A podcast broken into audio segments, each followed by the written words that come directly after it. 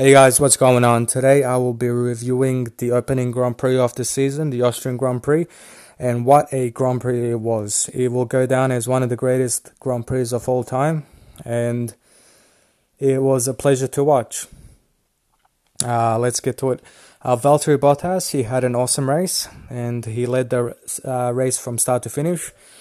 He ended up leading every lap, and there were times during the race, especially during the middle, where he looked like he was going to lose that lead to his world championship teammate.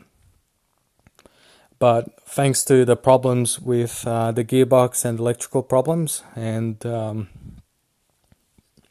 uh, the warning that he was given to stay off the curbs, it gave him a bit of a breathing room from Hamilton, as both drivers had to keep the distance and slow down a bit, so not to cause a retirement. Uh, Charles Leclerc had an awesome race as well. Uh, he started his Ferrari in seventh. The Ferraris have not been great in Austria thus far, um, but he did make up for it in the closing stages, where he overtook both Norris and Perez to get himself into the second uh, second spot as well. Uh, Lando Norris had the greatest race of his career so far. He uh, finished in third um, after Lewis Hamilton gained a penalty, which I'll talk about uh, later on. But just to hear the pure joy in both his and his um, McLaren garage teammate, uh, garage mates, uh, it was just unbelievable because we don't get those kind of moments these days in Formula One where everyone's a bit more reserved and more professional. But it was just good to hear the pure joy of him and his uh, whole crew. Uh, Lewis Hamilton had a shocking start to his uh, World Championship defense after he gained two penalties. His first penalty came in the qualifying when he gave, when he got a three place grid penalty uh, for failing to slow down for yellow flags uh, during qualifying, which was incidentally brought out by his teammate Valtteri Bottas. And then he gained a five second penalty for causing a collision with Alex Albon uh, he did end up finishing in fourth. Let's hope he can bounce back this time this week. Alright, Carlos Sainz made it an awesome day for McLaren after he finished fifth, while Sergio Perez, who looked like he was to be on the podium in one uh, one stage at the race, uh, finished in sixth, while uh, Valtteri, uh, not Valtteri, uh, Sebastian Vettel finished in the points in 10th after an unsuccessful overtake on Sainz on lap 31, saw him spin out and drop down the field. Uh, the, we can't give uh, Vettel any more excuses. Uh, it's just sometimes you just gotta you just wonder what is going through his head. Um, especially as an experienced uh, and uh, unbelievable driver as he is to do these kind of mistakes, it's it it's you just can't put a word to it anymore. Is it stupid or is it dumb? I don't know. Hopefully, he can get his act together and uh, uh, collect more points for Ferrari uh, during his last season there. Having said that, it was an unpredictable race throughout. Uh, Max Verstappen, who was running in second and looked good, had an electrical problem and and he began to slow down. Uh, he pitted and he tried to attempt to fix the problem, but the mechanics could not fix it. Uh, it was a shame as Max would have given the Mercedes drivers a run for their money, as the drivers had those issues as I said earlier. And had he stayed out, I think he would have gave both drivers a good fright. Uh, he's won here two times in a row. Um, he will be looking uh, like a good uh, bet for this weekend as well.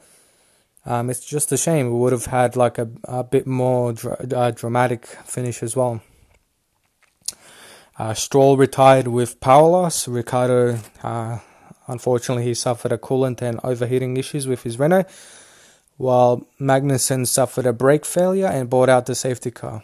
Uh, George Russell, who had a fantastic weekend with uh, Williams, was looking on track to take the first point finish since, since Robert Kubica but he had to retire unfortunately due to fuel pressure, and that brought out the safety car again. Uh, Kimi Räikkönen had a really weird accident on, lap, on lap 54 when his right foot, I mean right front wheel, uh, detached, then came off and left the Finn's Alfa Romeo with three tires. And coming into the uh, pit straight, he retired on the side, which brought out the second, I um, mean the third safety car. Um, what else? Let's have a look. Uh, yeah, Charles Leclerc, as said earlier, he made a he made his move through the field and overtook both Norris and Perez in the space of two laps, while Alex Albon did the same thing, but um, after the third restart, he was hot on the trail of Hamilton and attempted to overtake the defending champion um, into turn three, but was wasn't left enough room by the world champion and made contact and spun into the gravel, which ended his race pretty much. Hamilton was given a five second penalty after the incident. And on a brighter note, Nicholas Latifi finished 11th on debut for Williams, which has given the British constructor hope for a more competitive car than last year. Well, that's it, guys. It was an amazing first Grand Prix of the season, and I must admit I loved it. I loved every second of it.